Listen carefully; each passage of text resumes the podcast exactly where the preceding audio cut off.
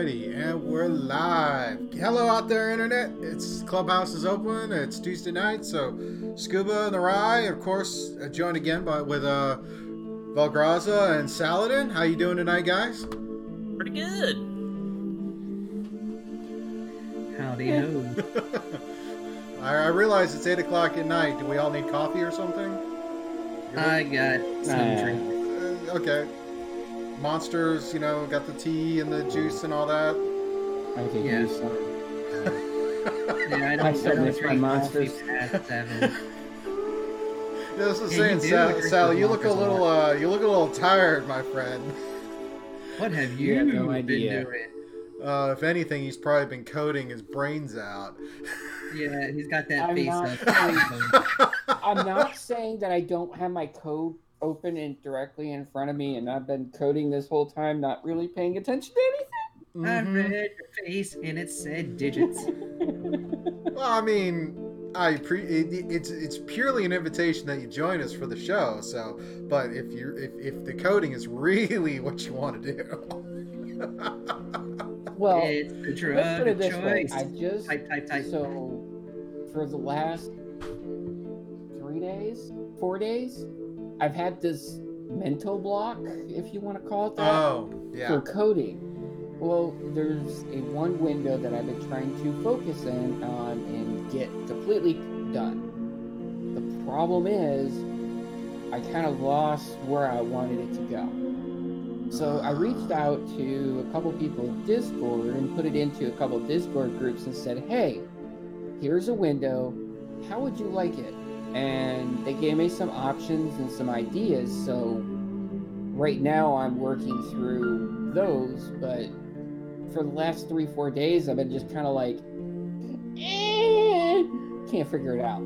So you know, I think everybody on this screen and uh, quite a few people who listen who've listened to the show, either uh, via the uh, podcast or the VODs, all can attest to sooner or later we have some form of writer's block, and it Yeah. sucks. well, in this case, definitely it's sucks. even worse because it, it's like I have to finish this part in order to do anything. I can't even complete, even though it's a program where you're like, oh, you could just go on and do other things and then come back to it. This is an integral part. I can't do that. Hmm. This is the key to working all those other windows. it's like, eh. I understand. Yeah, a good, a good uh, therapy, at least for me, whenever I hit a writer's block, if I'm working on one of my stories or the novel or you know a new idea, I just go and take a walk, or I drive and listen to music. Those have been always been a good trigger for me to keep going, or Speak- you know, trigger to get over that wall. Speaking Yeah. of music, that twenty for that twenty albums in twenty days is a good list to pick music from. Yes, it is. Oh, by the way, I cannot post that on the on the uh, Scuba Studio Facebook page because of the privacy settings you have it at. Just an FYI. oh yeah, I know, uh, but I'm not gonna take this privacy settings off because the second I do, it goes rampant posts on my boards. So I yeah. understand. But- I understand. If you if you want, I I- mean, if you want, you can send me you can send me the stuff and I'll put it up there as it's not attached to you, but just even you can do it. Set it up as like, hey, here's a schedule, here's a post that goes out. It's strictly on that strictly posts as the page using the publishing tools. Then you can sit there and put that out because I think it's pretty interesting and probably could spark some conversation. I know I haven't Oh, caught yeah, the I can- entire I can- list, but I've caught a few. I have it saved in a document. So I, every time I go and write every day when I post it, I save it to a document so I can give you that document. And if you want to go ahead and set it to start posting, As but an, uh, yeah, as an artist myself, um, uh, having um, having writer's block is like just looking at a big white square space. So, in order to, and I agree with um, uh, uh, Ry that you going for a walk really helps it, and there's a lot of psychological things that um, go into that. And it's basically your thought processes are linked to your motor functions as well. So when you have like something you're working on, you can do like two things. You can take a rest, like a, a nap real quick, or you can go for a walk. Either of those work really good. It helps free up the space. You get time to think about it. You ever hear that that saying? Uh, uh, when you have to make a really important decision, they say sleep on it. Oh Right. yeah. Give your subconscious time to chew on it. Right. You get to really kind Oh, of yeah. process it and break it down, and then when you're um, when you're ready to approach it again, you're better able to make a, a good decision because you really put some thought to it.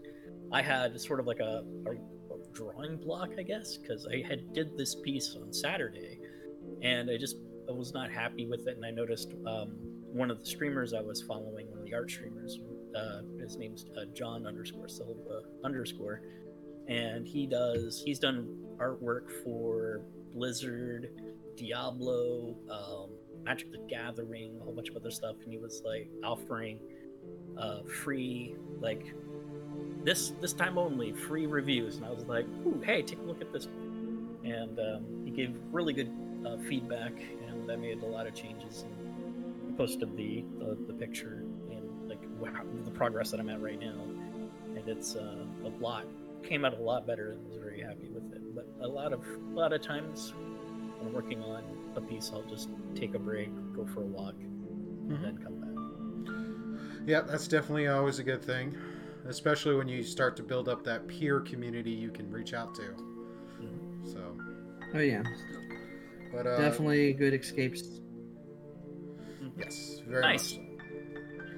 So as we kind of going in there, um, what else we've been working on as uh, for the la- keeping ourselves busy in what week five of isolationist? Super isolation. I've been just working on um like uh he mentioned I'm an art artist, so I've been working on a novel, been going back and editing it. And then I'm gonna have somebody re-edit behind me before I publish it, which is a, a romance novel, the one I mentioned before. I'm about a third through re-editing it, so I'll, I'll, it'll be a while before I get that done. I've been uh, uh, reading this book on screenplays, halfway through it. So my next tackle would be to write a screenplay, either about it'll either be focused on a military person, or it's gonna I'm gonna take one of my uh, coming of age stories I started it and change it into a screenplay. And just games, movies, and working on that, uh, like Scuba said, that 20 for 20 list on on the Book of Face, which so is why 20 don't you albums. elaborate more on what the twenty for twenty is? For Okay. Anybody who So- hasn't hasn't stalked you on Facebook yet?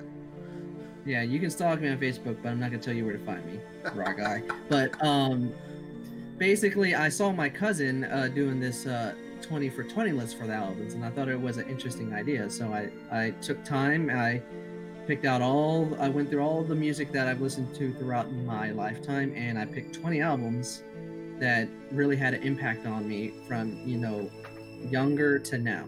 So it's a varied degree of albums. So each album I go every day, I post a picture of the album, and then I explain how it impacted me and why it impacted me. And then just um, anybody that had had some kind of influence from the album, like, comment, share, whatever they want to do. And you know, every album I've got to see, you know, various different people have uh, had a different take. You know, um, various pe- people were influenced by certain albums and not. So, um, but yeah, so every album, there's some that are popular, there's some that are indie artists. It just has a, a different touch. Most of it has uh, impacted me in some way writing. So every one of these albums usually has some way of influencing us to a certain degree of my writing style, of my technical style, how I've evolved to topic, and you know everything in between. Awesome. So what was today's Any of, um, Blink Blink one eighty two, today- right? No, that was yesterday. Uh, Blink 182 was yesterday. Oh, it was okay. Blink 182. Uh, Anima the State was a pop rock album that came out when I was in middle high school. So, you know, that was a good, fun album. The, today was uh, it's actually a country album. Uh, it's actually the, the newest album on this list. Um, came out in 2015. It was Eric Church's Mr. Misunderstood. Okay. So, nice. and there's various other ones that people might know, like uh, Linkin Park Hybrid Theory, Staind Break the Cycle, um, uh, Incubus Make Yourself. Some some notable names, but there are some indie ones that if you go back through it, you'll be like, hmm, let me take a look, listen, it might be good. Indeed.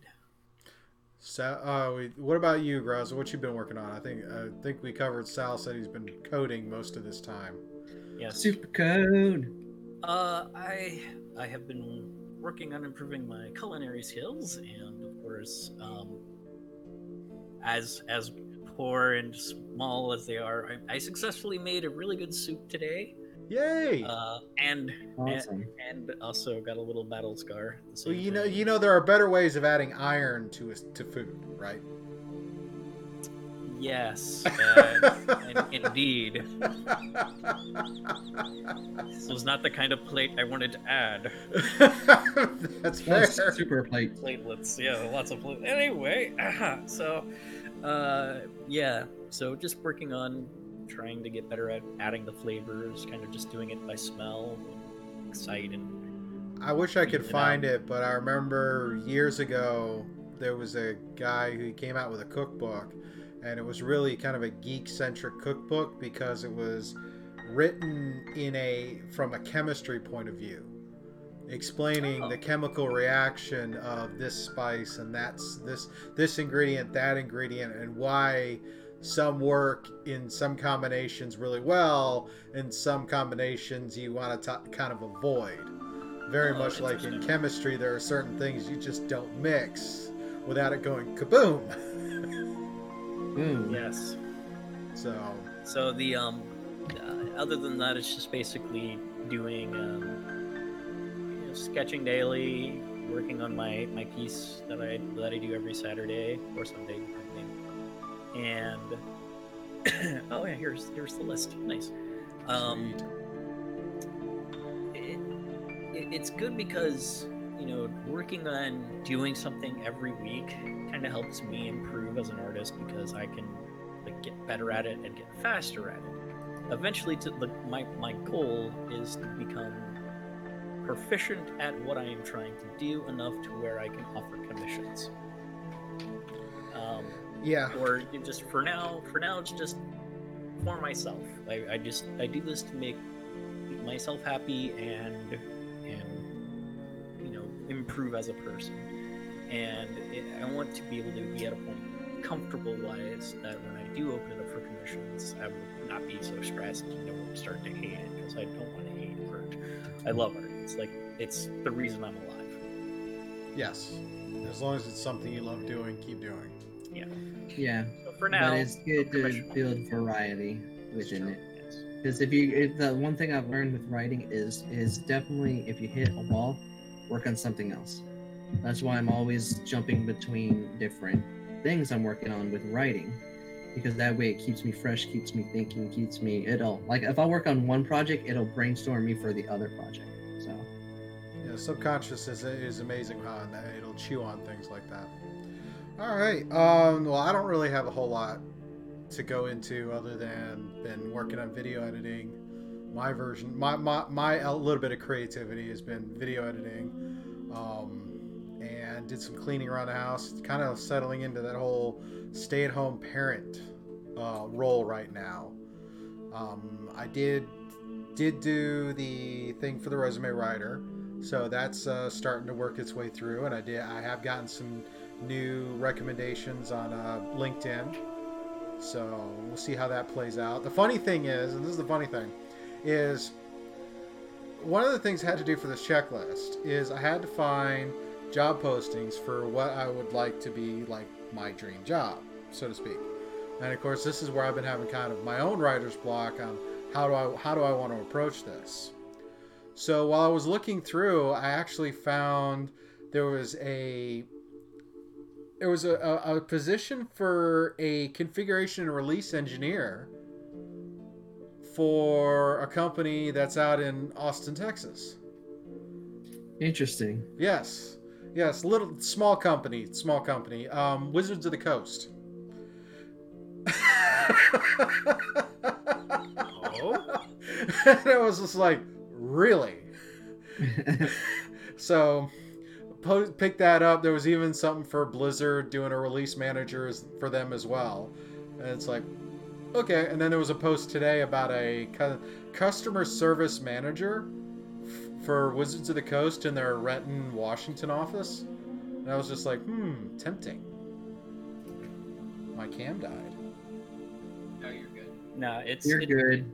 Your cam on here, it like stopped or whatever. It's paused, but on stream it looks fine. Yeah. Okay. it's freaking me out there. Um, did do a D&D, D&D game on Friday. Uh, this one my kids actually joined in, and it was uh, interesting. But I'll give I'll give a campaign diary on that during state of game. Um, but haven't really done a whole lot. I mean, like I said, it's been that whole stay-at-home parent thing in isolation. So, but uh, yeah, let's kick into uh, do movie reviews. What do you say? Sounds good. Let's go for it. Let's ride on that high. Yes, yes.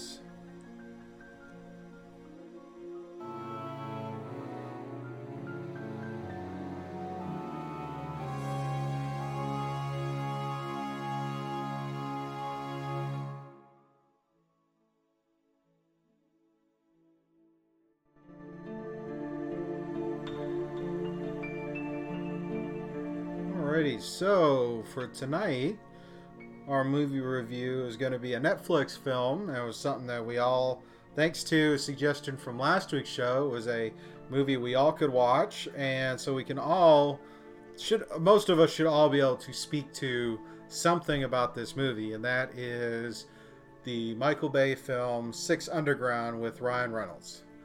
And Six underground. yes, so Take me down. Ry, you did this for your review and posted the review of it. Yes. Um, so why don't we lead off with the critics' review, and then we'll kind of go into our opinions of the film after that. So All right. So, like you said, uh, you mentioned it was directed by Michael Bay. So this is a Michael Bay film directed and placed on Netflix. So you combine both the unlimited budget of Netflix and the crazy antics of Michael Bay and put it together in the movie that is pretty much the epitome of him going berserk. Um, the central plot, if you want to say that there is a plot, you have a group of uh, untraceable agents who work from the shadows to do the job that others cannot. That's a tagline you hear in every action movie. mhm. And that's pretty much what they play off of. So they're pretty much working in the shadows, taking out terrorists, bad guys, and everything in between. So it's your typical uh, good versus evil uh, storyline um, with uh, just a general introduction to the characters and the plot of this group led by uh, Ryan, Ryan, Ryan Reynolds, who uh, goes by the codename One. All the characters go by a number so that nobody knows their actual identity, which is okay. Um, what you learn in the beginning is they basically just fake their death so they can work from the shadows so nobody can find a way to get back at them. So their mission, their main mission in the movie is to take out this dictator in the middle, uh, uh, in the Central Asia. And that's pretty much what the film is. And everything that that falls in between is just just general action. I see this movie as just a sand, uh, sandbox of style over substance you have your generic direction that is just there just a link between action sequences cheesy one liners and over the top chases. That is the staple of any michael bay film. The only thing that makes this film different than all the other ones is the, the way i see it is that this is just pure simple dumb fun. Uh, you, you've heard me mention that every once in a while there is a movie that comes out where you know you can't judge it by just the general dramatic um, character development, the sequences that you would judge, like a Les Miserables, uh, a Wolf of Wall Street, or even like a film that we both saw earlier this year in 1917. Um, this film, it knows what it is. It's a, basically a sandbox of just uh, technical and highlighting the action genre. So you got everything that is generic that you can find in every action film since the dawn of time. And knowing that, you're there are times where the sequences are just insane and just fun to see. Some things are just mind cringing, but I think what kept the film just generally entertaining, or at least uh, some sort of cohesion, is Ryan Reynolds himself. Um, he's allowed to be himself. Uh, he has some pretty uh, uh, trippy one-liners. There's couples that caught me off guard. and made me laugh. But overall, this is just a highlight of just the action genre and Michael Bay's own um, technical uh, eye of putting together these sequences. So that's how I saw the film, and that's how I judge the film. It's based off that. But I do identify that there are massive flaws. There's a lot of just convenient plot points, no character, uh, real character development. So you don't have an attachment character. So just the plug and play. It's like watching a video game in, in real time. That's about right. Yeah. Okay. So, well, what what you what what did you rate this? I rate the I rated this um as I mentioned in the pre-show what I've what I've grown as a as a critic over the years is that I have to learn to put biases aside and judge the film as is Okay. and judge it as an experience that I have to see how the audience would take it in. Um, and there are times where I, I go against the grain, where you know critics will like lambast a film, and I will give it positive, or somebody will give it positive, and I'll just lambast the film. Okay. This film, I judged it based on uh, knowing that this is kind of a that popcorn experience that would be appreciative on the big screen, just because of all the craziness that's going on. Even with all the flaws, I acknowledge that there are a lot of flaws in this script, but overall, I think it would be worth seeing, at least as a matinee. Okay. So 3.5 out of 5. But it's on Netflix, so if you want to throw it on your TV, you can watch it, put it back, have general noise. But yeah, that's what I rated it. All right. Um. So I got to, I checked it out. Um, I I felt it was kind of mediocre uh, in some respects. I mean, I Michael Bay has really got a hard. It's really kind of a hard thing to fi- watch a Michael Bay film that isn't that that you don't inherently first going in expecting uh, certain sequences or certain types of sequences because he has that particular style Yes. that we've we've we've definitely come to see and I like some of I to be honest I like a lot of his earlier work than I like some a lot of his, some of his recent work to be I agree on that. to be totally honest but I think that's again the right script the right cast the right director you're gonna have those things that are gonna change the way the film goes and but this one I was watching it and I could not help but think like this is Ocean's 11 meets Mission Impossible Pretty much. it's it's very eclectic, very ensemble, and very much a if it's like if Mission Impossible could just go off the rails, then this would probably be that result. But again, it's that it's that there's a different there's a different presence to when Tom Cruise is on a set versus Ryan Reynolds. Both Oh, of them are good in their elements, but Ryan, as long as he's got that flexibility to just cut loose and improv, he does really. He, he seems to do really well, and he he's he's had a, quite a bit of range as far as roles. He isn't just stereotyped into one role or another. Not counting Deadpool, but then again, that was that Deadpool's a whole different thing to discuss. Yes. But if you look at his body of work from Van Wilder, Am- Amityville Horror, um, so many different things he's done as a leading char- as the leading character, as a supporting character. I mean, the ones that he, it's his whole presence that seems interesting. But I, to be honest, I, I was getting I gave I would give the film at best maybe a 2.5 out of 5 because there were elements where it's just like really? Because it's that Michael Bayism of a film especially a lot of his recent stuff. Is and it, it like for me it's the lack of substance in the story the story is a fun ride don't get me wrong. It's a fun ride to watch it's some crazy shenanigans. And there's a there's a, that there's a subtle element to the film where it's like the power of the rich can go to a lot of places.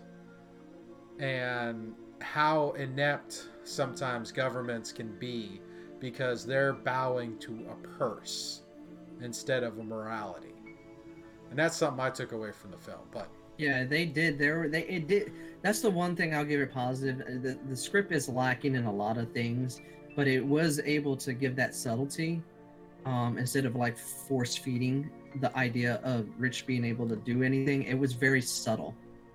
And it was built into that idea of working from the shadows. So I did appreciate that tagline, if there was a positive. Yeah, the- shadows part didn't bother me. It was the it's that okay, if people if more people who were in that much power actually did things like that, there'd be a prior reckoning a lot across a lot of places. But again, he took a gamble on this whole coup that he tried to stage. Which we again, it's like you never know how how things are going to go later. But I've gone on. Graza, or what about you? What was your take on this? Your review of the film? Um, as a sort of a story, a sort of a storyteller myself. Um, my mom's also an author. Uh, I really enjoyed the visual tour de force uh, uh, that is that is the the actual like meat and potatoes of a Michael Bay film, where Yeah. just everything, all the stunts were spot on. You know, it, it, seamless. You, you couldn't tell. Like I was kept constantly kept thinking to myself, how the hell did they film that? That's the one thing that Michael Bay is good at. He's good at doing action. Especially so- now with the technology of green screens and digital art, it's like Yeah. I mean, for all we know, that whole thing could have been in a warehouse with a bunch of padding, and then all of it. knows? I mean, some of the set. I mean, it's hard to tell with set pieces, but yeah, Yeah. there's I definitely a few. for- I was like, I, I look for continuity because I've, I've worked in that kind of thing. We've had to keep track of continuity before, and seeing uh, how like you know, scene one they have a bullet hole here or whatever, and scene whatever it's kind of missing, but it's back again in the others. There wasn't anything like that. They they were really good at tracking all of the continuity across all the different scenes. Um, it was very visceral. I think it was. I don't know if that's like usual for Michael Bay, but it was a little bit more bloody than some other, Yeah, the other stuff I've seen. I think that's again. I think that's the streaming that's world tight. versus the theatrical right. world. the 'cause- theatrical See, You got it on the point, Scuba. Right. Is that unlimited money from Netflix where it's like, here, Bay, go. no, no, no. It, it. I think it's the rating system. When you look Yeah, at a rate, when you look at a rate, when you look at the MPA uh, rating system for film, Yeah. there, that, that there's a lot of bits like certain scenes, certain dialogues are going to get you a hammer. right. When you But move there's- into the to the digital space of streaming, now it's like, well, there's a paywall before you even there's a different paywall or different type of paywall, and sometimes it's like, well, we don't have to give so much say rated R, but we could say it's TV R plus whatever, whatever. Yeah. because But- there's for some reason i mean the same thing could be said for i, I was saying that a few weeks ago with uh the the new star trek series picard there are elements of that that are a lot grittier you would never have seen in Yeah. network television star trek Right. so but yeah there's there was some there was some deaths in that that was just like dude Yeah, that in the movie there were some, some pretty cool, some pretty cool. death Yeah, there's um, like, there were definitely cool death scenes, and that just the the opening sequence, the car chase. oh god I'll give it props to the fact that um that car chase was on point. Like I don't think I have seen such a great car chase that kept me on the edge of my seat it was from great. end to end. All the way. All it was all the way. Um, I liked. I, I again, the premise is, is interesting because you know you have you don't have the characters don't go by their names not until Yeah. close to the end. But it's it's you know like oh hey I'm one this is two etc. You know they have like a sort of like a handle they go by like one the guy who does parkour he's like the Skywalker. Like, uh, I love that guy. uh, that was, he was good. I liked.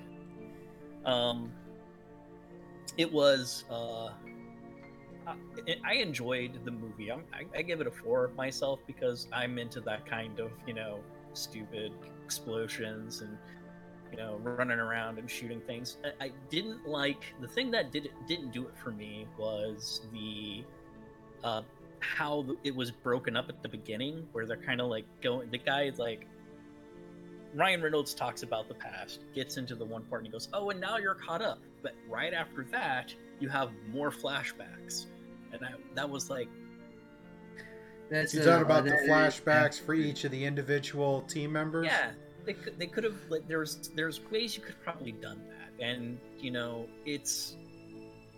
I, I didn't agree with how that was all cut together.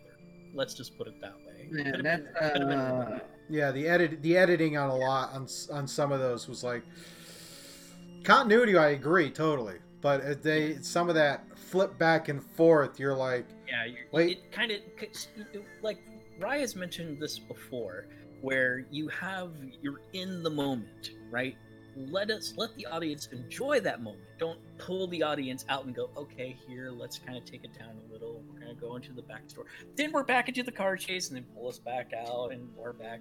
Then we're back into the. You know, you see, you have this kind of like pulling, push and pull thing where it kind of takes you out of the out of the element that you're in, and that's not it's kind of jarring for the audience unless that's kind of like what you're going for. And I felt like that could have been handled better.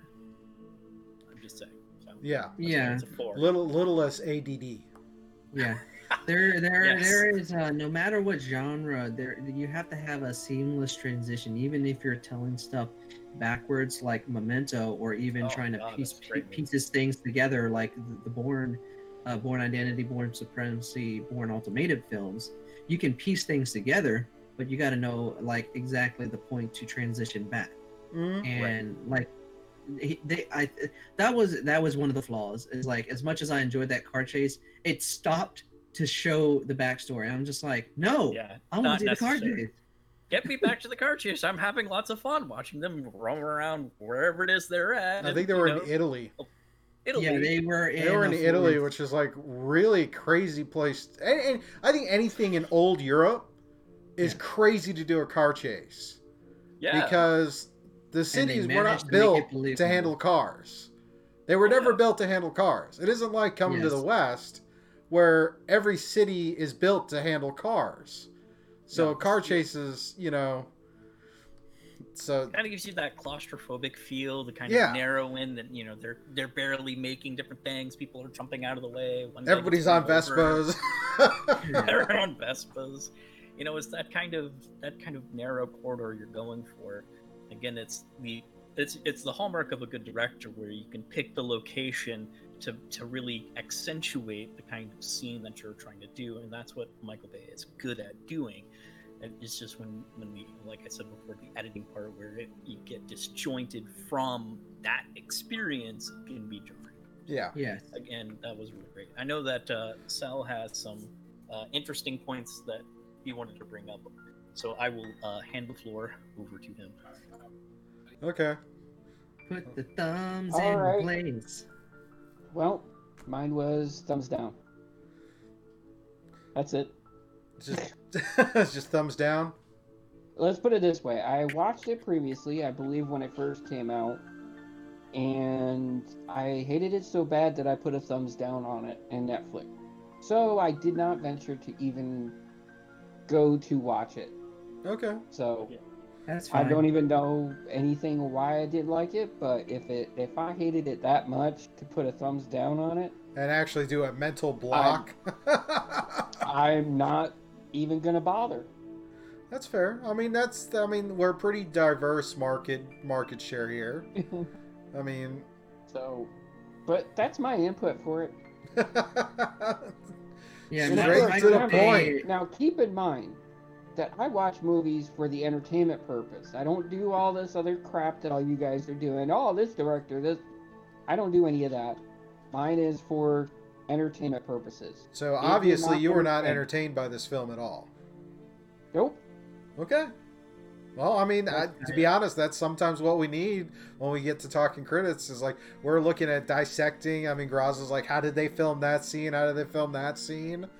Ry's like story and all of that, and I'm just like, kind of a mix of the two of them, and it's like, does it how uh, the whole suspension of belief? And yeah I mean, in the end, it's got to be you know a simple Roman up or down, It's Yeah.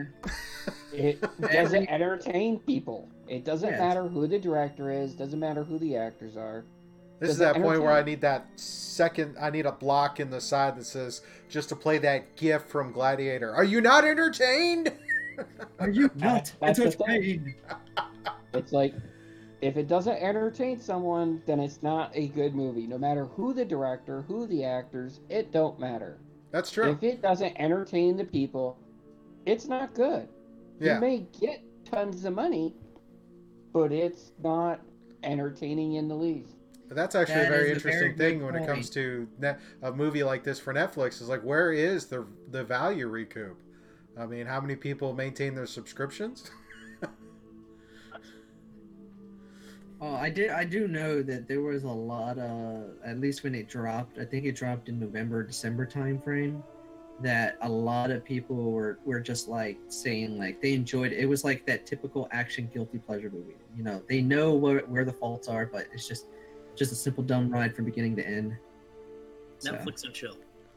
Yeah, I think I think after discussing it, I think I would refine my my comparison. I would say it's a Ocean's Eleven meets uh, Mission Impossible meets Triple X. Ironically, they actually talk about knocking off a casino when they go to Vegas. I know that was such a great meta joke at the end. it was a that was such a great meta Yeah. joke at the end because that Yeah. really It did, is, uh, that really kind yeah. of it felt very Ocean's Eleven ish in that Yeah. sense. You got the planner, you got these people who are specific the in fund- these the skills. funding guy, the you know, each of these have a we have a specific set of skills. Yeah. Yeah. And I, li- I like the I like the comparison like the military guy and how it's like, you know, that whole that whole brotherhood of being in in the service could Right. be how running counter to the way that one had put this team together because one was an orphan. Right. So it's like It's I interesting. It's I think it's the most interesting out of the most interesting fact out of the entire movie is how Seven changes the entire dynamic of the whole team just after you know when he gets yes. you know and and everybody follows he sort of like follows in behind him and agrees that yeah we should do it this way because there's like he's like my name is so and so and then everyone else he's like no one's like no no we shouldn't do that and everyone else is like yeah my name's this and that and this and, and he's over there like uh, I guess we're doing this now. Which he never gave his name up. no, he didn't. No, we don't know his one's name. I think that's part of the whole appeal for him. He's the generic billionaire. Generic billionaire, tech tech mogul. Yeah, so I mean, very very ambiguous there, but I think it's still funny. So Oh yeah, it's a very play on. There is that little satire about the, the the billionaire, but you don't really know, and he just smiles every time they try to ask him where to get it. He's just, I just did. or or how about when he does the some of the tactics and the and Seven's like, uh, where did you learn that? You'll yeah, find out. Where did you sequel. learn? You'll find out in the sequel. Yeah, he, like he said, he was like with some very sus type of people, and you know, like jump out of airplanes. And I think stuff. it had to do they with some of the like, tech he developed and selling it to the Yeah, CIA and Right. being able to. I mean, it's kind of like it- to eh, that that Get felt a lot like boss when you look back at uh, Dark Knight, and when Bruce goes to China to extract that guy, and how it's like, or just in general, when you look at the anime, when you look at the whole thing of Batman and how he got all of his training, and then think about all the various contacts he's got for so many different skills. Oh yeah. I mean, you can't be. It's that. That's kind of what that struck me as. It's like, oh well, I know a guy who knows a guy, Money or opens the door to many contacts and opportunities to learn and. Yes. Hmm. So, all right. Well, I think we're good on that that film. So, next up, we got State of Game. Which I Oh boy. State of game, where we talk about the various games we are playing and uh, whatnot. Even get a How's little bit of gaming news. Say again. How's the airsoft going? Fields are all still closed.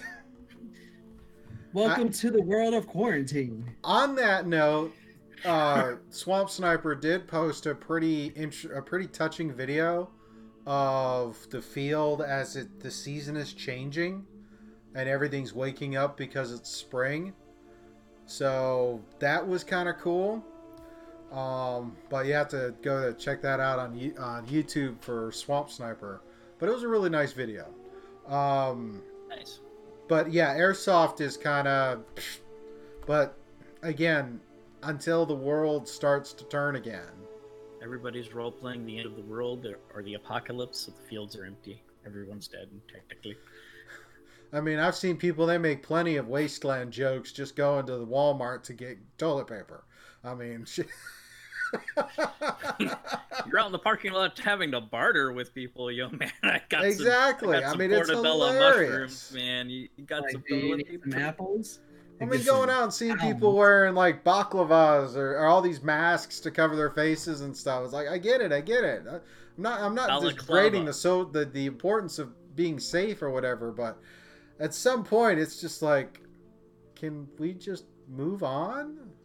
I mean, please. Well, not until they give the all clear. So people are just gonna. It's it's Oh, technically uh, yeah, and that. Well, let's let's not go off the rails. Let's stay to stay a game. Then we can go off the rails in the next couple of stories. So, uh, airsoft Okay. aside, that was quick. That was painless. Uh, video games. Video Yes. game wise, how's our progress on our games? I got a lot of updates on that. All right. Well, I think we'll Go for it. start in a different order this time. And how about we start with uh, Saladin? What games? What what's your game progress? Um, space engineers. Okay, what are you building in Space Engineers now? Um, actually, I was just relaxing. Okay. Kind of just a sit back, relax game. I just loaded up uh, a uh, basically in Space Engineer, Space Engineer, which just released to Xbox like two or three days ago. By the way. Oh, really? Um, Yeah, Yeah. something to look forward Um, to. and but they have so you can load up a map or load up different places to spawn at and you can load different things well we call them the cheater maps because they already have a base they already have like your drills and everything you need to survive it's already there Well, sometimes you want that versus having to build everything from scratch. well due to due to us being how we are or how I am, this is a very cheater base because I'd rather go in and build myself that kind of stuff because it doesn't take very long for me. Yeah. Within five ten minutes, I have a fully functional base, and I'm good. But I don't even want to waste that five ten minutes. I just want to just go in and Mine. diddle dally around, relax, just do things. Okay. Well, I started that up. Um, I haven't been playing many too many games. Been uh, focusing on really other things. So. and we know, but you, you, the more complex the mind, the more the need for play. yeah. So I will hand it back over to you, Scuba, and let us know what you've been playing. Alrighty, I'll take that. Um, been playing Division Two. Um, had a good run last la- last night. Had a good run for about two and a half hours. Finally figured out how to get the, the party chat to work. So Party. Um, but was review. I've been reviewing the footage from last week, and last week we had a massive, uh, four almost five hour stream. Yeah, it was a long last week. However, there are chunks of it that the stream had gotten so corrupted that all I, that there was no audio. So it was pretty ugly. But last night's stream was I think went pretty well. I have to review the video for it, but between that and just playing some uh, All right. Uh, damn it, Ry. Keep going. Keep going. You broke keep character. doing great. Keep going. I know. Um, that was pretty much it. I've been thinking about trying to jump into something else, but I just I'm trying to get caught up on video. I realized I really got far behind on video for the other media outlets, so I've got to get caught up on that. But uh, I'm thinking right now I want to push through and get to the end game content for Division Two, and then move on to something else, and maybe come back for a challenge run or something like that. Yeah, I'm, I'm scoping out games that maybe we could play together. I mentioned last night, uh, maybe Phantasy Star Online 2. There's Well- other ones that are um, free to play on Xbox. Yeah, Top Shelf has been playing uh, Devil May Cry Five. That's Yeah. definitely fun. and um, I just saw him playing Dark Siders, Darksiders, the first one. So before that, he was doing like the show and jump, and even tried the uh, Gun Gale Online uh, game, bullet bullets or something like that. But I haven't I haven't done too much. I've been watching game, watching various games. Like I spent the weekend watching the Final Fantasy VII remake uh, released by Gamers Little Playground. And wow, I'm jealous I don't have a PS4 because that game looks seriously enjoyable. I mean, keep it. Bear in mind that Gamers Little Playground, if you haven't wa- any watched any of their stuff before, they take a full game playthrough with relevant gameplay and dialogue, as well as the cutscenes, to where it looks like a kind of cinematic experience. And for for the just the first part that was released for Final Fantasy VII, that was a 12 and a half hours of video put out over four parts. Oh, yeah. And it's just that first section of the game that was released. So it's just like, wow. But, all right. Uh, I'll toss it over to uh, Ry. What, what about you? Well, transitioning into that, uh, you hope you had a PS4 to get Final Fantasy VII Remake. I am going to pick up that game at some point because the more and more I see it, the more and more I get enticed. So yeah, it's going to drop in my PS4 uh, this week. Um, but it's a big download, so I'm probably going to get an external so I have space. Yes. Um, Good idea.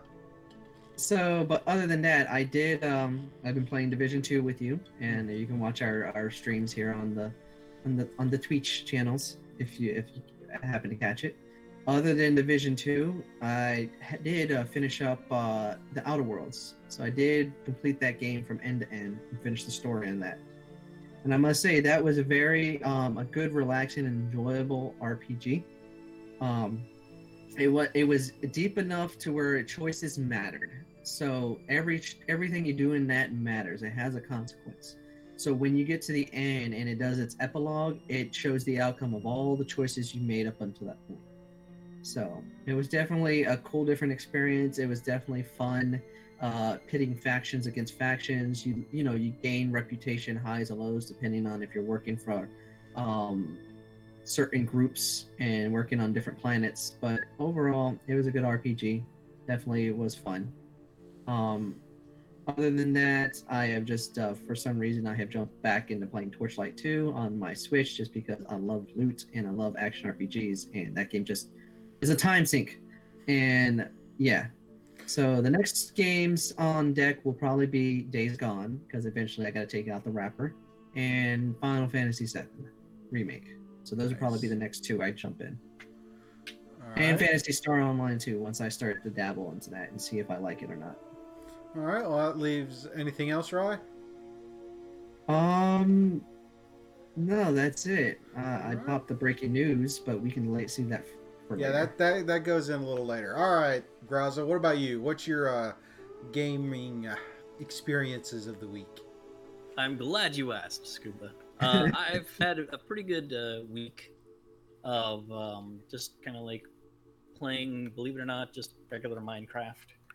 Um, and then there's uh, No Man's Sky, which had an update again recently, which added um, mechs to the game. I'm really actually very excited. I haven't got a chance to get my hands on one just yet.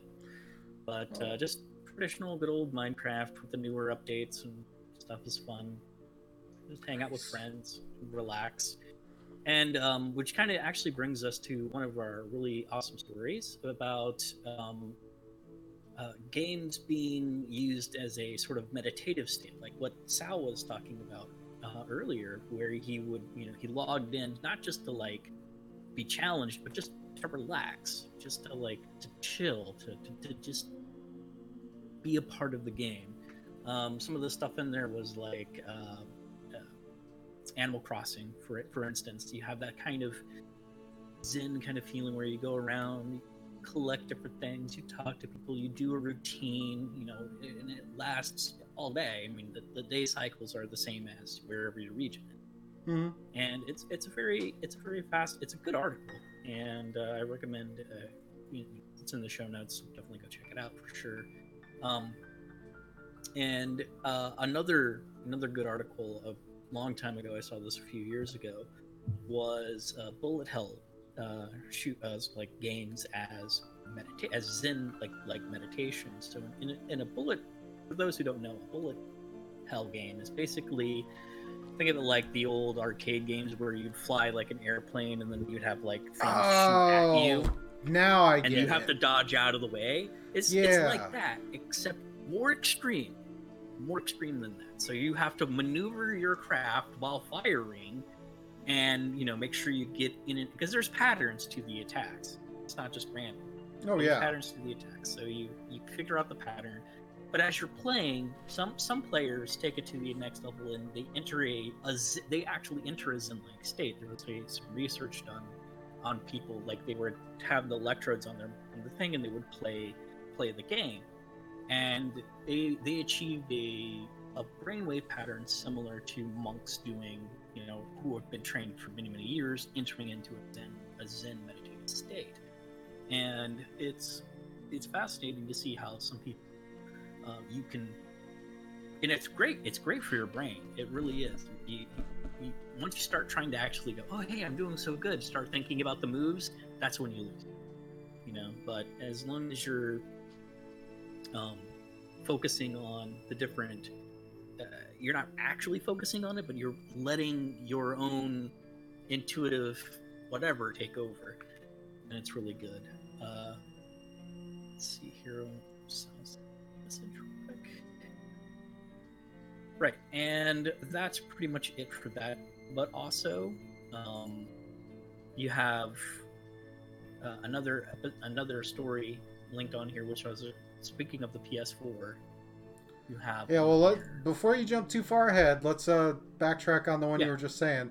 The uh, "Gaming is Meditation" is an article from the BBC, as you, as you mentioned, Graz. It is in the show notes, and I was just wanted to get a couple uh, everybody else's opinions on the the whether it's a personal opinion or a personal experience with playing some of the games because they're not talking like you know running and gunning in Call of Duty or something like that. They're talking, you know, some of the more some that would be more cla- some that could be argued as casual play type game or a game that is more artistic than just a platform a, a, a typical platform like say Call of Duty or Diablo or something like that. Um, Minecraft. Yeah, Minecraft is uh, probably one I would. I've spent many many hours doing nothing, just doing that as kind of just a, just doing something sub for my subconscious to chew on something else, or I'm working through podcast episodes and want to play Minecraft while I'm doing that because I don't want to be distracted by whatever game I want to try and play. But then again, there's other like there's other things like uh, I play Lemmings on uh, Lemmings and and and Cells to Singularity, and those are fairly minor, not so much to the level they're talking about this, but again, it's kind of that. Oh, I'm not doing this to really. I'm doing this as kind of a side thing. Um, Minecraft being the most one, but what about uh you, uh, Ryan, Sal? Have you? Other, Sal just mentioned that he did Space Engineers is kind of a. I'm just gonna chill. I'm not doing this for any purpose, and just kind of my kind of just letting the the muscle memory work its way through. Uh, any other game experiences or anything that you can relate to as far as this article and the the co- what it's trying to get into? Uh, I, I yeah, I read I read the article. Um, it does uh, go into a lot of great detail where it, in the general sense that the games that they reference are just uh, kind of like relaxation kind of games. There's no real like focal point. There is a general focal point, but you're just generally just uh, living the world. And the experience is, uh, at least they pointed out one game recently that I, I have been playing, which I have on the Switch, Stardew Valley. It's, it was one of those typical games you just go around mining, farming. You know, you have certain goals you have to reach. Uh, some of the other games that that I have played in the past that would relate into the vein of what the article was mentioning um, would be The Sims, the original Sims, um, Sims 3. Uh, I used to play Roller Coaster Tycoon a lot. And so those would be games that I would just venture out and just do things. And some other Tycoon games that I ventured out into that where I just did um, stuff was um, uh, SimCity 2000, um, City Skylines. I was just Uh, thinking about the classic SimCity on the uh, Super Nintendo. Yeah. So it, it, it, it the, the article gives you a general sense that when people think about games, they think about the running and gunning, uh, but they um they don't realize that there are other games that are like big sprawling and stuff. And even though there, it, I sensed a little a biasness against the certain big games, but they did give highlights to some of the big games, like when they mentioned Assassin's Creed, especially the mo- more recent Assassin's Creeds. Um, you have your missions, but you can just venture out. You can just um, look at the world, watch the world. Uh, when I was reading that part, what it made me think about was The Witcher 3. Everybody knows that's my favorite game, Mhm. but the thing is, is that The Witcher 3, you have your main quest line, but you can just go. You can just venture out, talk to other townsfolk, come across situations, and just kind of work your way through it. Skyrim is no, really like, good for that too. uh, You, I, it's like we're like tied together. I was about to mention that one too. Skyrim is another I think Sky, I think Skyrim is the the originator of the whole Yeah. main quest. Nah, I'll Yeah. get to it eventually. But the one thing that that that this that this article made me think about was my MMO years. The ones, the years when I was like knee deep in playing MMOs, especially Lord of the Rings Online. I played that for uh, like close to ten years, and it was probably one of the best times of my gaming life because it was not just a matter of just you know, you know, getting you know completing quests and stuff. It was just the enjoyment of living the world interacting with other people and just kind of just being there. It wasn't that general meditative escape, the one that the article is talking about. You can just be there. I could just go in and I could just go in and just furnish my house and go to the to um um what the heck go to certain pubs that are iconic in the story and just chill there and drink and hmm interact and yeah um uh the prancing pony that's what i was trying to think of in Bree. So just sit there and chill. Yeah, I can definitely relate that with uh, World of Warcraft. Yeah. So, Being a recovering WoW addict. but especially in this time, this article is very prudent in a time like this because um, gamers reign high now. Like there is a point to gaming. Oh You yeah. understand us now, everybody. What about you, Saladin? I see you're uh, sifting through uh, Steam there. Yeah, so the main one that I can use personally is like a a getaway. There's about three of them. And of course, Space Engineers. Everybody knows about Space Engineers. I've talked about it enough. Um, Yeah. That game is that is a a game where if you played it enough, then it bec- does become relaxing because you can just sit there and build, whether you're survival or creative. You can just build because you already know how to play the game and well enough where it you have no real fears of dying anymore in the game. Now, the other one, believe it or not, is Counter Strike. Um, because I've played it so long, um, I played Counter Strike Source, not the new crap. hmm Um, but I go into certain servers and they have gun games, they have um, uh, op shootouts, that kind of stuff, or some of the older maps. So it's just kind of fun and interacting with the people in there. Yeah, some people play for a lot more than just fun, but a lot of us go in there. There's a couple servers that I go on to do that. But the other one is the one I have on my screen right now is reassembly.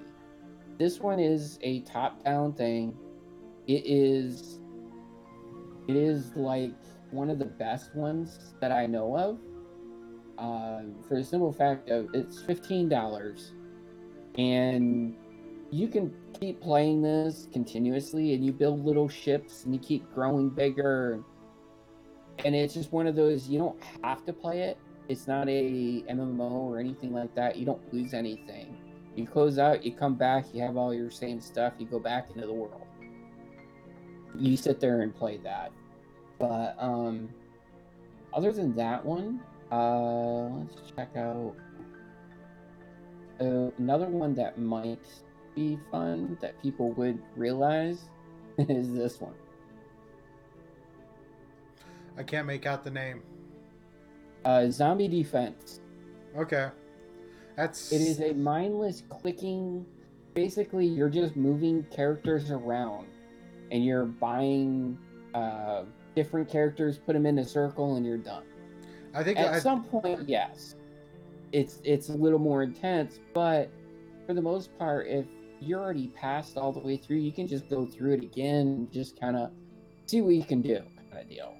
I think there's real some cost. something with that. With uh, I think all of us have kind of hit on, and I'm venture this out and see if you agree. Is all these games that really kind of lead into that kind of Zen state? All the controls are extremely simple. Oh yes, Yes. Um, I mean that that seems to be like the magic sauce, so to speak. Is Minecraft? It's like construct or destroy. Uh, Subnautica. Once you get through the basics, which you learn in like the first thirty minutes, there's no time limit to try and do anything else. Um, space engine, anything like Minecraft, Space, Space Engineers, Terraria, uh, Stardew Valley, all of these, they're very much even getting into things like Minecraft or not Minecraft, uh, Skyrim and Lord of the Rings Online and uh, World of Warcraft and all them. The basic controls after they don't, they're very intuitive for the most part. You get them down in like 30 minutes, and then at some point in the game, it's oh I can just meander Yeah. my way from point A to point B. Like when you like for World of Warcraft, when you get to the point where you have flying mounts and you could fly yourself to places you don't have to, it's like oh well, I'm just gonna watch. mhm. I'm just gonna fly for no reason. And all the ones you're showing, it's like the controls are extremely simple. yes, and Plants vs Zombies can't go wrong with that. Nope.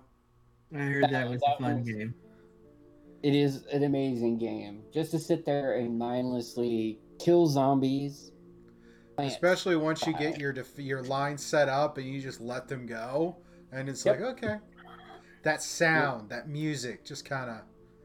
That- Yeah, the music is really good in the game, so I leave the music going half the time. But otherwise, yeah, there's not not many games that I can say that I go back to. So I have a depression state sometimes during the month during the year, and it usually No. lasts for like three or four months. Well, my usual go-to to go back into gaming after that happens is either Space Engineers, Counter Strike, or a mixture of the two Fair. and then I start playing more games, or if anything, it's Planet Side. Planet Side 2. Yeah, we, Can't we, we've talked at length a- about Planet Side. Well, Planet Side 2. Not Yeah. Planet Side, Planet Side 2. Okay. Because I have a level 100 character, okay? So, yeah, most things are easy for me there now. And it's just kind of walk around and go, poof, you're dead. poof, you're dead. So, but anyways, Simon says yeah, those die. are the. Yep. I'm a sniper, so That's yeah. gonna be our new, that's gonna be our new show challenge. Is somebody has to make some Demolition Man reference at some point.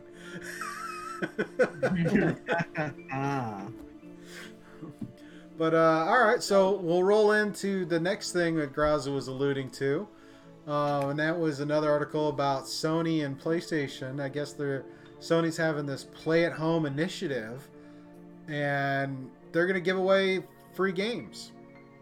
Yes, they are. And the first game, the first game is uh the Nathan the Uncharted collection, and then the second game is uh, the name escapes me right now. What's the Journey. second game. Journey. I'm not familiar with Journey, but Uncharted I've played. I really enjoy the Uncharted games. Oh yeah. Um, Journey this article definitely go uh, on Game Rant. Basically, is no strings attached. So this isn't your typical games with gold or PS Plus games. It's pretty much, hey, uh, we know y'all dealing with some stuff. Have have these games for free. Especially having that Uncharted uh, bundle, it's gonna be definitely fun. So I should play through mine. Journey is one of those uh, simplistic games. It's a it's an environment it, it's an environmental like walkthrough kind of thing there's story there's nothing really too like hard about it but it's the the visual a visual representation where you have beautiful environment that you walk through. And uh, it can be a, it- like like we said before very relaxing and uh, zen like and you get to see different things. So it's a it, it's it's a game that I, I, I is on my list of to play. So. Nice. Nice. That's If I can get my hands on a. PlayStation, I will definitely get reactivate my PlayStation Plus and start checking it out. Um. Okay. I'm gonna download that Journey right away. I mean, I, it's nice that they finally did something similar to the games with gold because that's one of the one of the few things I don't like about the I, comparatively speaking is like with games of for gold you get your free games a month, but then if you don't renew gold you you don't lose access to the games. With PlayStation Plus, you just stop doing you stop renewing that subscription, you lose access to all the games. So it's like, eh. so I, I kind of like how Sony's doing something like this, which is you don't, which is really hard, really uncommon for them. But again, and Yeah. also it's like this. The, this also tells me out of the box thinking to encourage social distancing, which is a complete reverse. so when we were before don't this, their it's like potential customers to die and not give them money It's like we need you to get our game, so here's a couple free. Well, ones. you it's Oh, like yeah, there's a we, we would always store be it's like, no, don't stay inside and play video games all day. Go outside. Now it's now everyone's stay like, inside "Stay all day and here's some video games to keep you from being bored. Oh yeah, I enjoy my video games, but I enjoy going outside too. So Well, it's, it's it's ironic too because you know it's the whole people need to go outside now. and You know these young whippersnappers. It, it's hilarious because you know some of the people like ourselves, you know, sort of introverts or whatever. Even though I go outside quite some, you know, enough to you know get some air and walk around and stuff. People who are already good on the social distancing thing are doing fine. There was uh there was a meme I saw today. Actually, it was a it was a collection of T-shirts. That was Oh, Final nice. Fantasy, the original uh, original encouragement for social distancing. I can't help but shirt to have. disagree. I need that shirt. Hey, I mean, In fact, one of our it has a one of- lot of great stuff. In fact, one of our airsofting buddies, he's he, he was on Twitch uh, earlier today, and he was playing Final Fantasy Nine, and I was just like, "Ooh, I haven't watched that in forever." That'd nice. It's a good one. Huh? My favorite of Final Fantasies was eight, the Dark Horse. That eight was good. I liked eight. I kind of liked X. I like I like seven. I like I like seven. I like X and X two. I didn't get too everything far in else- X two, I, but I have seven, eight, like- nine, X, and X two. I think my favorite one has got to be fifteen. I've not played that far. Yeah, 15 is fun. I, I was thinking, I've been thinking about going back to it because I got all the DLCs for it. And uh, Top Shelf asked me at dinner today, I was like, how many Final Fantasy games are there? I'm like, sequentially or not? Are we including spin-offs? Are we including cameos? Are we including the one on the left Oh, corner there that you go. it took time? Tactics. Final Fantasy Tactics. Yeah, Can't go wrong. How about the with MMO? that. The, the MMO was. yeah. It's numbered. It's still tech It's it's, technically. And he's and, and Top Shelf is like, how do they continue the story across that many games? It's like, there's your first mistake. He doesn't know. he doesn't know. Cohesion doesn't exist. You I think we came up with. Uh, Team. I think It's if I think idea. I think we came up with, if you don't count Smash Brothers, uh, 28 titles. That sounds about right. Yeah. Because I think if you have uh, uh, 50 uh, through one through 15, you have the three spin off the three uh, spin offs from for seven, Kingdom Hearts, and probably X X two. Now that I think about it, so about 28 different Final Fantasy games. I think I remember on the side, like a slight tangent. There was a movie I saw, and I think they went either like time travel or they woke up or in, in the future, and they're like, "How many Terminators are there? How many Final Fantasy games? Is, you know, I need to know." Oh come on, got to go with the original. Back to the Future 2, Jaws Right. 30. Jaws thirty. yes. cheesy three cheesy CG shark hologram. It's like shark. He was scared out of his mind. Like, shark still looks fake. Like yeah, now. Well, I mean, if you came from his time to where you saw something projecting out of you know thing and it's coming at you, and you're like, "Oh no! Is it made of energy? Am I gonna die?" Ah. That's fair. Anyway, That's yeah. fair. All right, moving Continue. on. Um, Moving on. Got another news story to talk about, and this is since we're talking about social distancing and you know game companies giving away games and all these other things.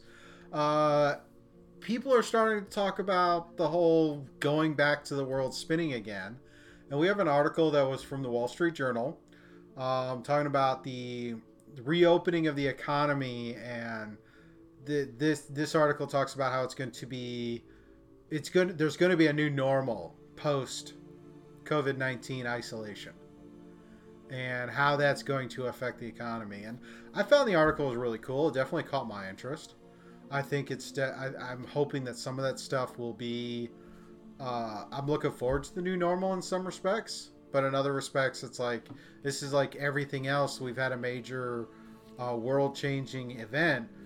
I think within a few years, we're just going to forget about it anyway. So, that's how the world turns. It's like an event happens and you you quietly forget and you kind of move on. Um, this article I mentioned in, in the pre-show, it, it was a very it was a very uh, middle ground article. It, it it stated the it provided a very thorough examination of how things can get back through a basic introduction. It was not saying, "Hey, that we're not going to be able to go here or we need to never go back here. It's like we're going to get back. It's Yeah. just baby steps. And people need to just uh, come to the realization that, you know, you got to take incremental steps to get back. But at the same time, you, you can't buy into that hysteria because obviously, um, like any virus, if you understand viruses, viruses need a host, viruses eventually burn out And you have mutate. heard yeah and they mutate and you definitely you know once that happens kind of like the flu you get you know flu season you always get a flu shot most people do um this is just going to be just part of that group you know Well, I, I, And- one of the things I'm looking at is like, my wife works for uh, Walmart, and they have been selling bicycles yeah in droves. And there's been a lot more people doing more outdoor, doing some outdoorsy things, social distancing in mind. But that and the, the whole work from home and remote work has really gone up. It's that how much of that is going to continue, or how long before that just dries up and we get back to, you know, the way things used quote unquote used to be with everybody spending all their time commuting to and from work. Yeah, I think it'll really cycle back to it. It just depends on on, on a twofold approach: what industry you're in, and uh, how the people will will react in returning back to that norm. Because you have various degrees of industries out there where it's dependent on crowds. You have the huge entertainment industry, you have the the sports industry, you have the the dining experiences, you have travel and tourism a lot of that is dependent on crowds and people. You know, like uh, just to mention um, a local festival that was canceled, something in the water, that drawed in over sixty thousand people last year. That was a moneymaker. So you know, you do need crowds for certain things. I have planned concerts throughout this summer, and concerts require crowds. Yes. So you know, it's it's it's a matter of what the normal is going to be and how people are going to react and there's going to be a twofold approach. There's going to be a group where once the gates are lifted, they go and enjoy going places. Like me, I like going places. So the second that door opens, I'm going everywhere. And then you have the other camp where it's like once it opened, they'll be so timid. It's like, am I sure I can go out? It's just a just a you're, you're just going to have that twofold approach. It's just a matter of how to incrementally get that group back into the fray. All right, Sal Grasso. What about you guys? I think the most striking thing about the article and what what um, Ry was saying as well is the the image here, the very first image you see.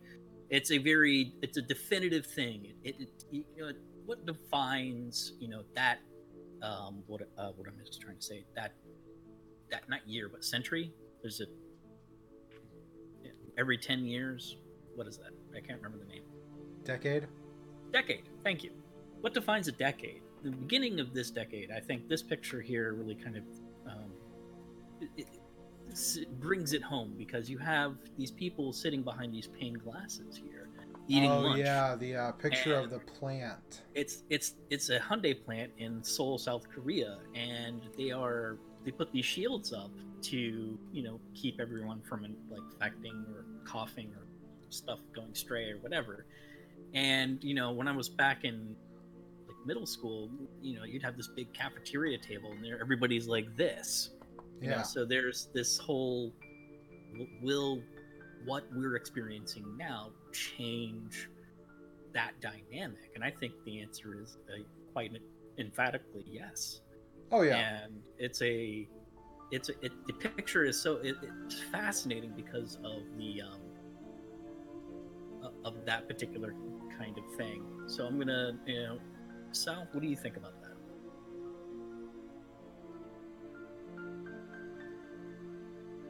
Sal says he has no input. He's busy typing away on them digits. Yeah, he's He's, probably uh, back away, into my friend, coding. Vote away. Right. I- so I support your endeavor. Yeah, I, Self-isolation. I mean that's a very interesting image. Another one, if you another one near the top of the article is that picture of the uh, the street bef- pre-COVID, and then a picture of the street now, where it's like you can literally see all the way down and see what's written on the road. right, exactly. Um, yeah, it's it's it's it's it's, in, it's crazy when you see some of these photos out here where you're typically seeing hustle and bustle. Like there's an image out there where it showed at, at the top of rush hour at LA, and there's no cars on the I five. Yeah. no cars. well, I mean, we just passed a gas station. It was a dollar sixty a gallon. Keep going down. I like that.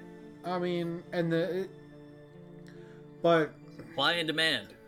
yeah, and and, then, and we're looking. There was a to kind of dovetail into another article that you sent, but it didn't get put in the notes. Was uh, the major movie tra- theater trains are, are are looking at reopening in late July at this point. Yes. So with reopening in July, that's going to change, and then the fact that they're going to. Some, and there was even another one where it was like talking about AMC filing bankruptcy to protect themselves. Yeah, a lot of things is when people hear bankruptcy, they all automatically assume they're going to fall and falter. But bankruptcy is a point of protection for a lot of companies. So they're they're I think it might be a win because they're already in debt so it might help them in the long run.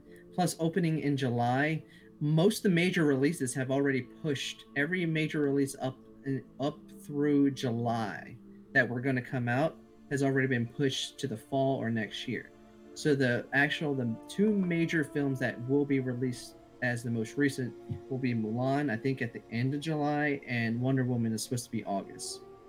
So Yeah. when they open up, they're going to have to find a way to bring people back in. So the article that you were referencing, which is on Screen Rant, they might be thinking about doing like marathons or rehashing some films that they already released earlier this year. Stuff stuff to really just okay. I want to do this for the theater experience. Yeah, Mhm. because you got to get people a reason to come back because there's no new releases, so they have to have a reason to go to the theater. Oh, I think as we talked about before, the experience people are going to come, but I think to Graz's point and uh, my my opinion, my thought is well, for at least for a while, is going to be you're not you're going to have crowds, but you're not going to have big crowds Uh, because Yeah, you're going to gonna- have you're going to have crowds. Yes, crowds will still come for crowd for crowd type activities, but I think they're going to start to instead of how instead of emulating a sardine can, they're going to start emulating something that has a little more breathing room between people. Yeah, So- I think what's going to happen is what AMC was starting to do before they shut down was doing that 50% capacity and, you know, spacing people out in the theater.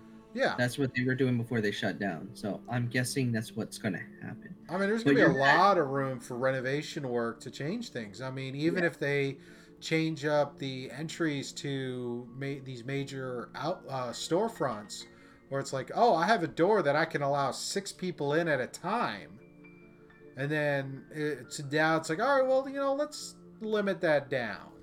Let's not have you know this big mob walk in and out. But yeah, and Yeah. it's it's a matter of uh, manufacturing a, a better a better normalcy of crowds, but at the same time, like y'all have mentioned, the article does a good job of saying, "Hey, we're going to have to do incremental," but the obviousness is don't fall into that trap of hysteria, because you know you have industries that require crowds. It's going to happen. And Oh yeah, you're not going to get rid of those. I think Yeah, we, I think we, I think we all emphatically agree. You're never going to get rid of crowds. Yeah, But- and yeah, and if viruses mutate and die, the crowds are going to last forever. So Until we don't. Yeah, pretty much. Yeah, much. someone pushes the button and, eh, and then we don't have to worry. show about must go on. Alrighty. Well, I think we're good with that. So we'll end the show with going over a couple of quick uh, movie news things since we're kind of leading into that anyway. Um, first one is Disney Plus passes 50 million global sus- subscribers. That's uh, Makes pretty sense. impressive. I mean, according to the according to the article from Screen Rant, um, Disney was originally thinking they would get they would hit that number after two to three years of being up, and they, hit, it, quickly. within a few months. And then of course, but there's also a side to the statistic is you have various methods like Verizon is giving out free memberships to Disney Plus as part of your subscription your Yes, they service are. to Verizon. So that's going to skew the numbers. Where are they getting the numbers from? And depending on how various other things from other states or countries where Disney Plus is there, how are they? How are different providers passing that out? Oh yeah, As a comparison, uh, Netflix has over 167 million subscribers to their. Oh, platform. yeah. So that's they they've went one third. Is it one third? Yeah, Yeah, one third. Of roughly it's That's roughly a third. crazy. Give her if you add in six percent plus or minus, I'd say I'm very comfortable saying it's a third of the business, a third of Netflix's customer base, right. and you know having to deal with this. So yeah, That's but- impressive. but yeah, when you look at the subscription for both, you know, both the the both Disney Plus and Netflix, they also don't include the fact that you have profiles under each. You can have up to four on Disney Plus. exactly, that's going to skew it as well. I know me Yeah. personally.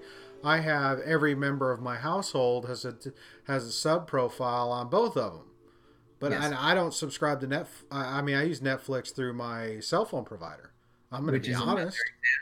of Verizon doing with Disney Plus, T-Mobile's doing with Netflix. Exactly. I mean, that's how I, that's how I do Netflix. And Netflix just put out an email today that now they've expanded their stuff to where now instead of doing your parental settings across the whole account, now you can go into each sub profile and set individualized parental controls as well as a pin to each account.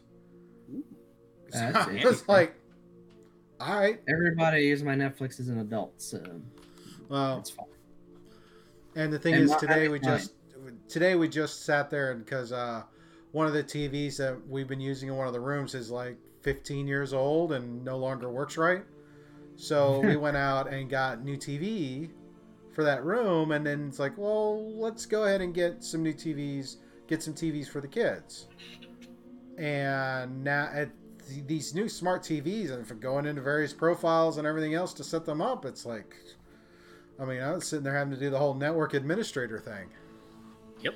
Oh yeah, like it's it's it's, it's a wonderful treat with these smart TVs and or you know in my house I have two smart TVs, I have a couple of Fire Sticks, I have a Chromecast, and then not to mention my two gaming systems. Well, which I mean, I, the thing is, these TVs came with the apps pre-installed, streaming wise, and it's like they you can cast to them with no additional hardware necessary. I mean, one of the first things to set up is connecting to the connecting to the Wi-Fi, and then we're golden. yes, that So- was uh, definitely prime with my new Samsung TV. Connect it to the web, and boom, there you go. All right, all right. Our uh, next story here is uh, the the next movie to get a Disney live-action remake is Robin Hood. Oh yes, the I'm actually really kind of stoked for this because I still have bits from that movie playing in my head from time to time. Especially that o- the whole opening song, Robin Hood and Little John walking through the forest. forest. Is it the the um the one where they're animals? Or Yes. a different... Oh, okay. Even better, right? Ooh, even better. Even better. They want to scale it back like they did the Lion King, right? And be like, I'm actually on all fours and have this cute outfit on. Haha. Yeah. So the article goes into uh, the details of what the Robin Hood um, remake's going to be. I'm hoping Um, that they don't that they keep it the anthropomorphic like okay this is a fox who walks around like a human type thing not this is a fox who walks around like a fox Oh yeah. i think if they So- did that for the realism i'd be like dude no I'm out. exactly be i'm straight They out have- because i mean have I- the technology, so you know they can they can make it work either you know the way they did Lion King or Jungle Book, or do it a little bit differently. Um, just some tidbits, some bullet points from the article. Mhm. Uh, Kari Gr- Granlund, um, who wrote the script for the Lady and Tramp uh, live action remake, is working on the script. And the director, Carlos Lopez Estrada, is um, attached to it. And he did a little uh, small indie film, a critically acclaimed indie film back in 2018 called Blindspotting, which I watched and thoroughly enjoyed. And what they're saying here is that it's going to be a live action CGI musical once again feature anthrop- anthropomorphic animal versions of the characters. So you're going to get your what you asked for. Scooby. Yes. Alrighty. And the next one, which you posted in the Discord chat, uh, Breaking news. yeah. Um, so it looks like Sam Raimi is going to be directing Doctor Strange, the Multiverse of Madness. Yes. I'm looking um, forward to Oh, I, Uh, I, I, I was sold on the beginning, but now I'm like, dude. Yeah.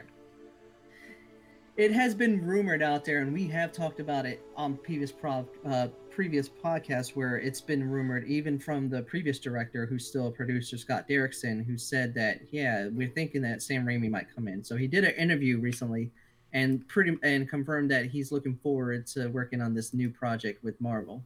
So I think it'll be really good. I mean, Sam Raimi's eye for cinematics is just hilarious. he's bringing his team that he used on the first two Spider-Man Oh, to help with film. So so and we we know, of course, Bruce Campbell will be there, right? Obviously, you got to. You got to have your skin. Most definitely. It's amazing how many of these directors have these actors that are with them Special in every actors, film. yeah. Whether Um, it's like, Joss uh, Whedon, Sam Raimi, uh, J.J. Abrams, all these. It's like every Kevin one of those guys. Kevin Smith has a, has a crew. Yeah, Tim Matt Burton. Damon and Everybody, yeah. Tim Burton, Danny Elfman, um, Christopher Nolan has Hans Zimmer for doing his score all the time. So yeah. All right. Um. So I think that's their last news article out of this. Yep. All righty. So any closing thoughts before we uh, roll into our closing stuff? Um, definitely, uh, there's a lot of good if you you know with the time on hand. Definitely catch up on a lot of the series because all the streaming services are dropping them like flies, especially Netflix. Since the start of the quarantine, they have been pushing out everything, everything from international to docu series to you know intuitive sci-fi shows. Yeah, they've been Ugh. dropping things left and right. Excuse me. Fire. Yep. Now is a now is a great time to if you know you're like, I need to. I've always been wanting to learn X, Y, or Z. Now's the time to pick that up and actually start doing that, like the Rise book here. So Yeah.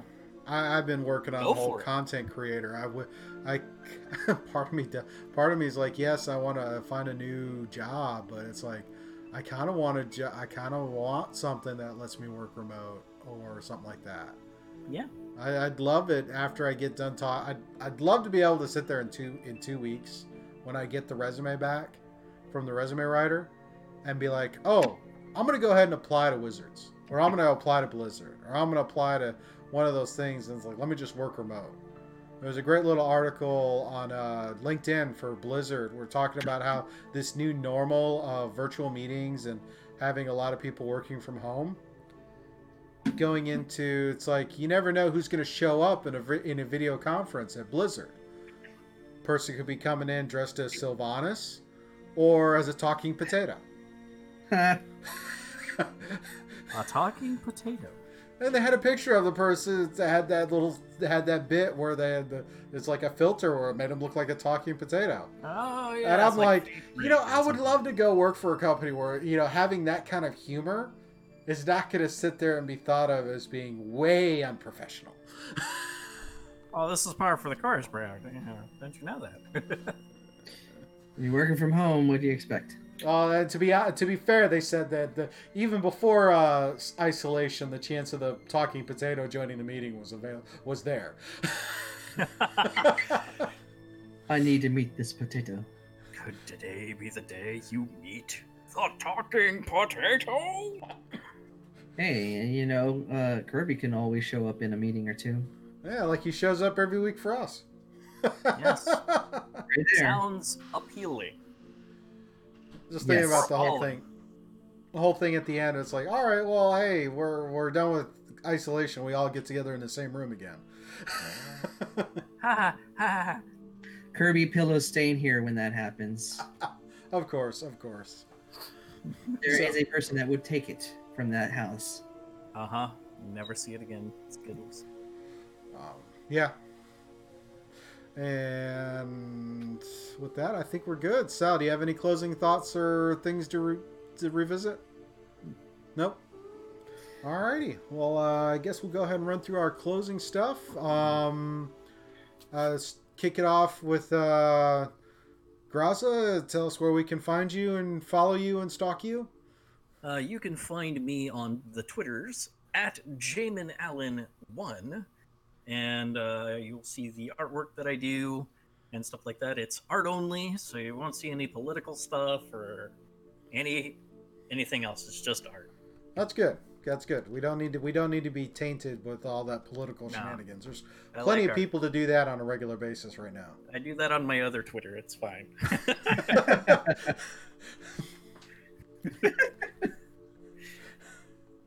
All right, Saladin. What about you?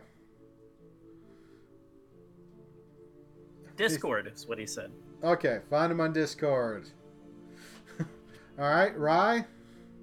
Uh, you can find me on uh, Instagram under Incubus Trav, like, uh, message, send a friend request, and if you want to stalk me on the Book of Face, I'm under Ry Guy. Alrighty, and uh, you can find me at Scuba Cod on the social medias, uh, Scuba Studio for uh, here on Twitch and Mixer, obviously. Uh, so there's a Scuba Studio YouTube channel where we post up the uh, videos and clips from these episodes as well as the other streams. Uh, Monday nights we do game stream, Scuba Plays. Uh, trying to get together where it's more of a party chat. We may start doing a more scri- scripted quote air quote there. Uh, maybe talk about more TV reviews and stuff like that. Uh, Wednesday nights, pro- normally we try to do some type of crafting build video uh, stream. Uh, probably not going to have one this week. I have a major project in the shop that I'm going to be starting on. So eh, I don't really have any supplies to really work on anything like that. So I either may do another game stream or not do a stream at all, but we'll see how that goes. Uh, if you like the content we're making and want to see us uh, improve our content, improve our stuff, uh, consider coming to uh, patreon.com slash scuba studio and throwing some support there. And we want to give a shout out and a thank you to Syrinscape, which you've been hearing in the background. Uh, their background music and soundboards take your game to the next level with, with Syrinscape. And with that, I think we're good. So, gentlemen, thank you for spending the evening with me and uh, giving your opinions and thoughts. And uh, thank you to the internet for watching us and taking some time out of your day. And we'll see you on our next one. Peace.